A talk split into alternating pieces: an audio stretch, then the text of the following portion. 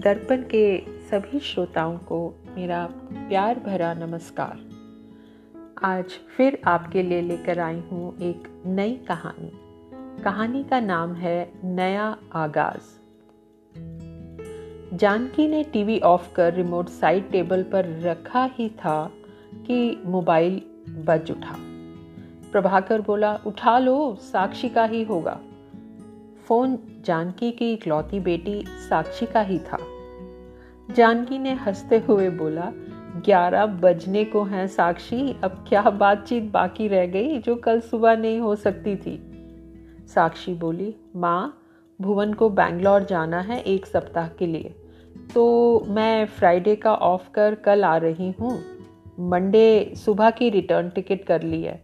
तुम पापा को बोलकर डॉक्टर महेश्वरी से अपॉइंटमेंट ले लेना। दोनों का आई चेकअप ड्यू है ना? पापा का आई प्रेशर भी तो चेक करवाना था। और हाँ दस बजे का ही टाइम रखना। और अगर हो सके तो मधु को बोलना कि कल उसका बैंक का काम भी निपटा देंगे। उसे कहना कि अपना आधार कार्ड और फ़ोटो ढूंढ कर रखे। और क्या काम था? जानकी बोली, अरे बाबा, बाकी जब तू आएगी तब ढूंढ ढूंढ कर निकाल लेंगे क्या क्या काम रहता है। मैं मधु को बोल देती हूँ, कल तेरा मनपसंद खाना बनाए। जानकी ने मोबाइल साइड में रखा और प्रभाकर से बोली, ये वो ही साक्षी है प्रभाकर, जिसने हमेशा अपनी मनमानी करी। अब देखो, कितनी जिम्मेदार हो गई है।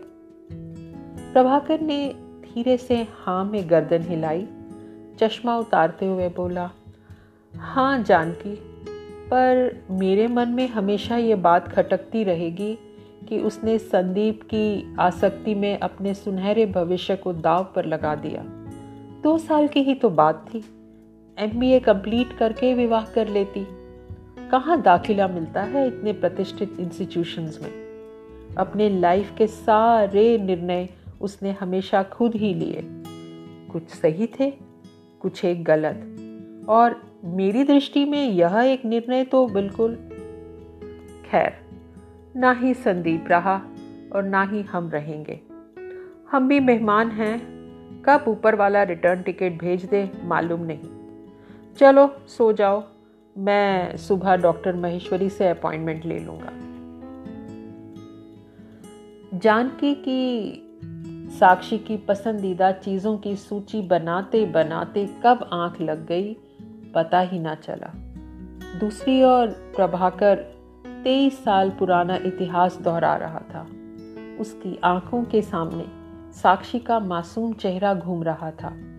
हाथ में मेडल, ट्रॉफी लेकर दौड़ती हुई उत्साह और खुशी से भरी हुई सबसे पहले पापा के पास आती, देखो पापा मैं आज फिर फ़र्स्ट आई।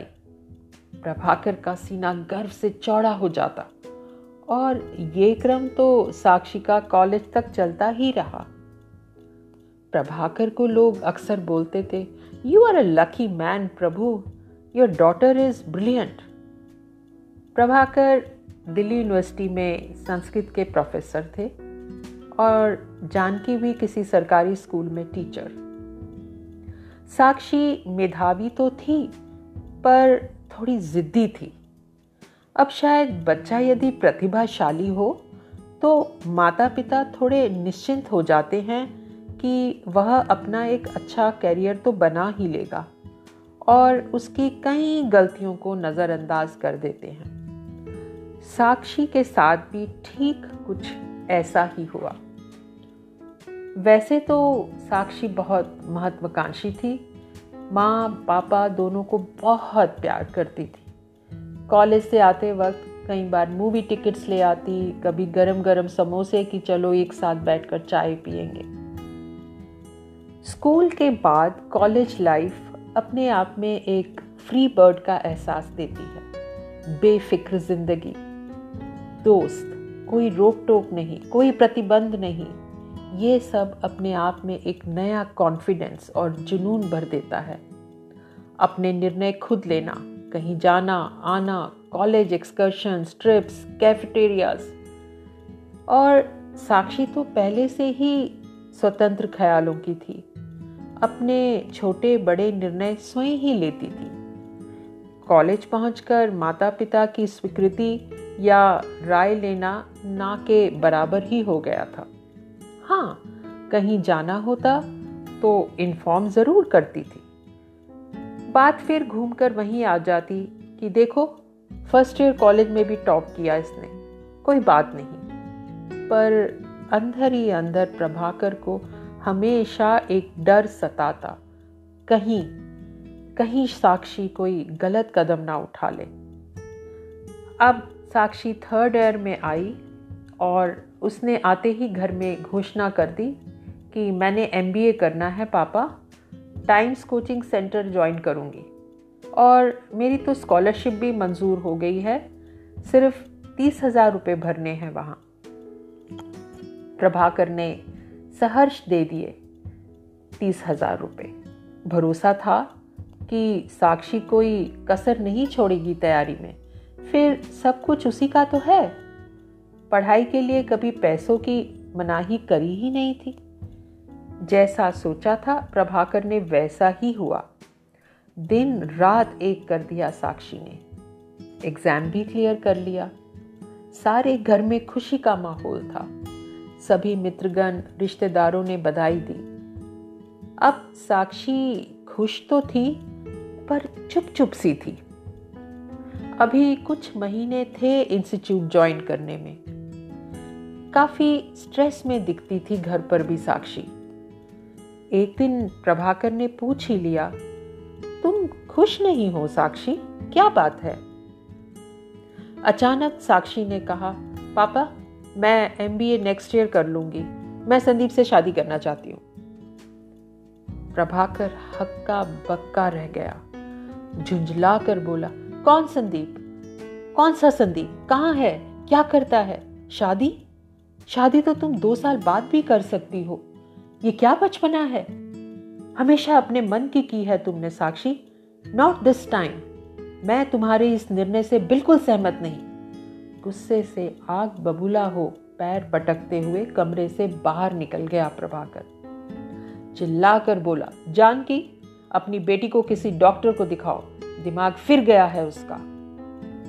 जानकी के लाख समझाने पर भी साक्षी टस से मस ना हुई।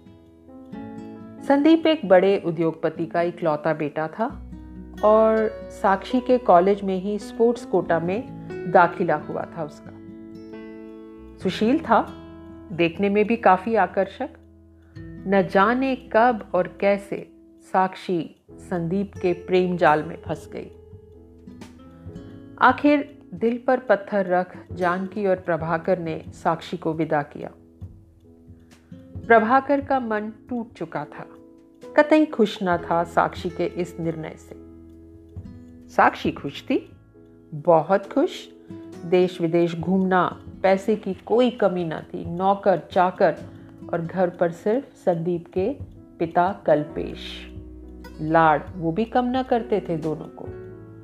इस नई शानो शौकत में साक्षी एमबीए वगैरह सब भूल गई। सैर, सपाटे, ऐशो, आराम, बेशुमार दौलत, इन सब के नीचे कहीं उसकी महत्वाकांक्षा दफन हो गई। समय बीतता गया। साक्षी और संदीप के जीवन में नील आ गया। सब खुश थे। जानकी भी सब भूल गई।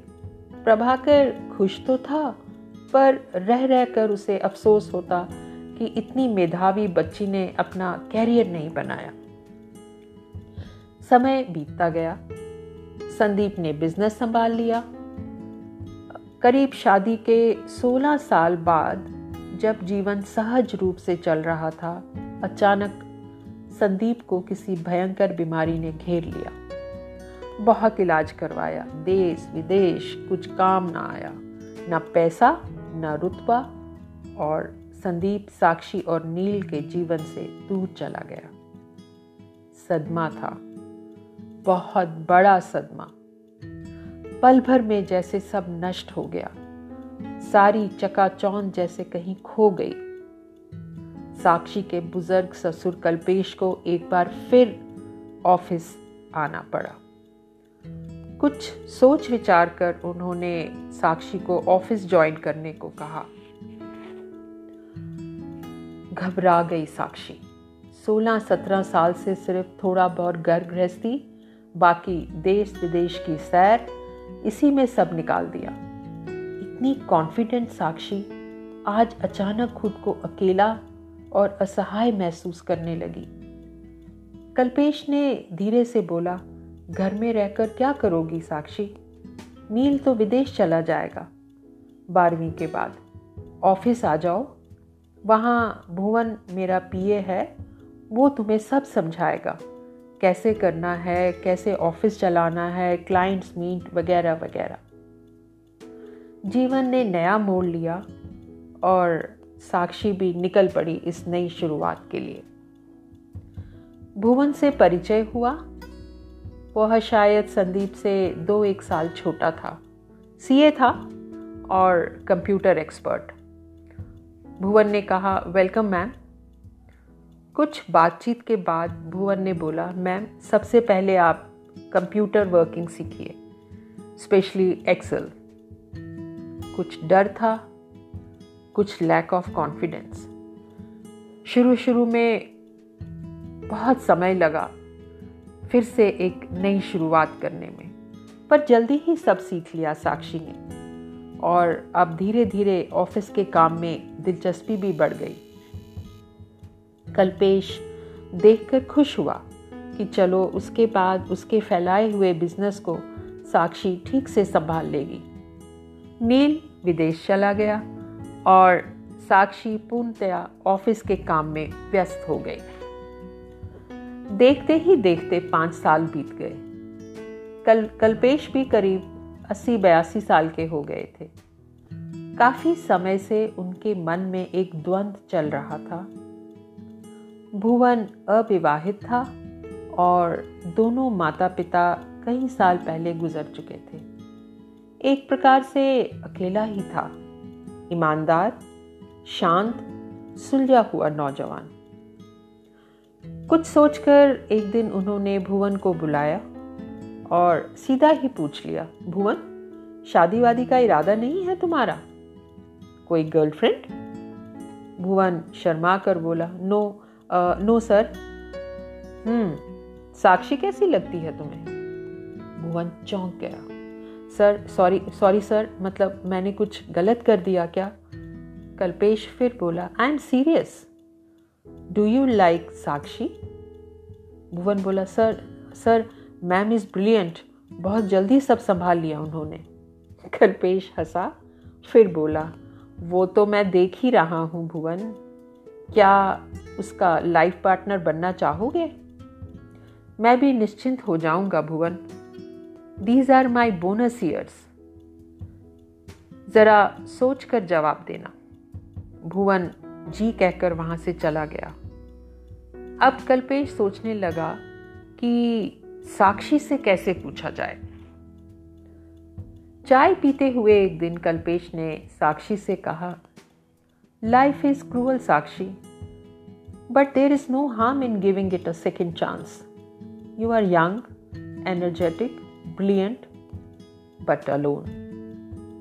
पापा आप क्या कहना चाह रहे हैं let me finish Sakshi I know you loved Sandeep like anything पर वो अब नहीं है कहते हुए कल्पेश की आँखें भर आई and we have to move on.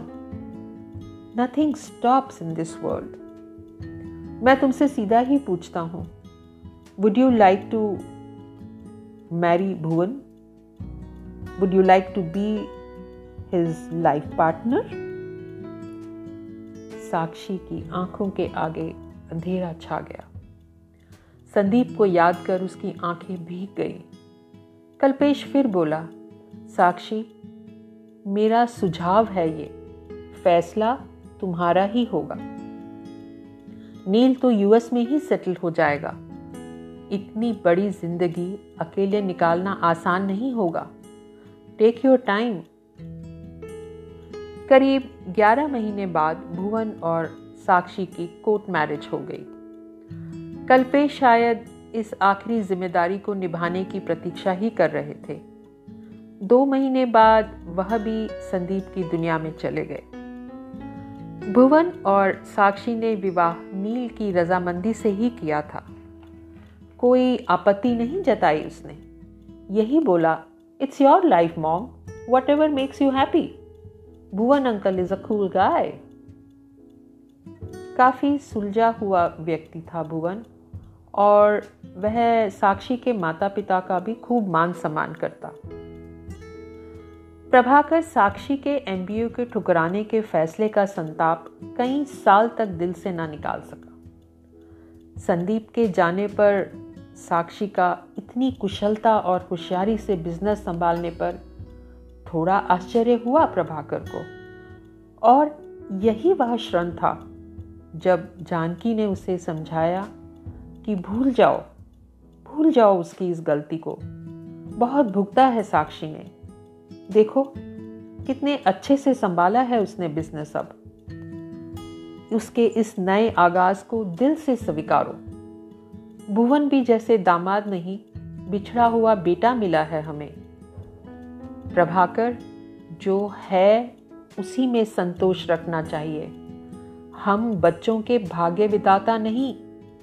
उन्हें सुख सुविधाएँ और आशीर्वाद ही दे सकते हैं।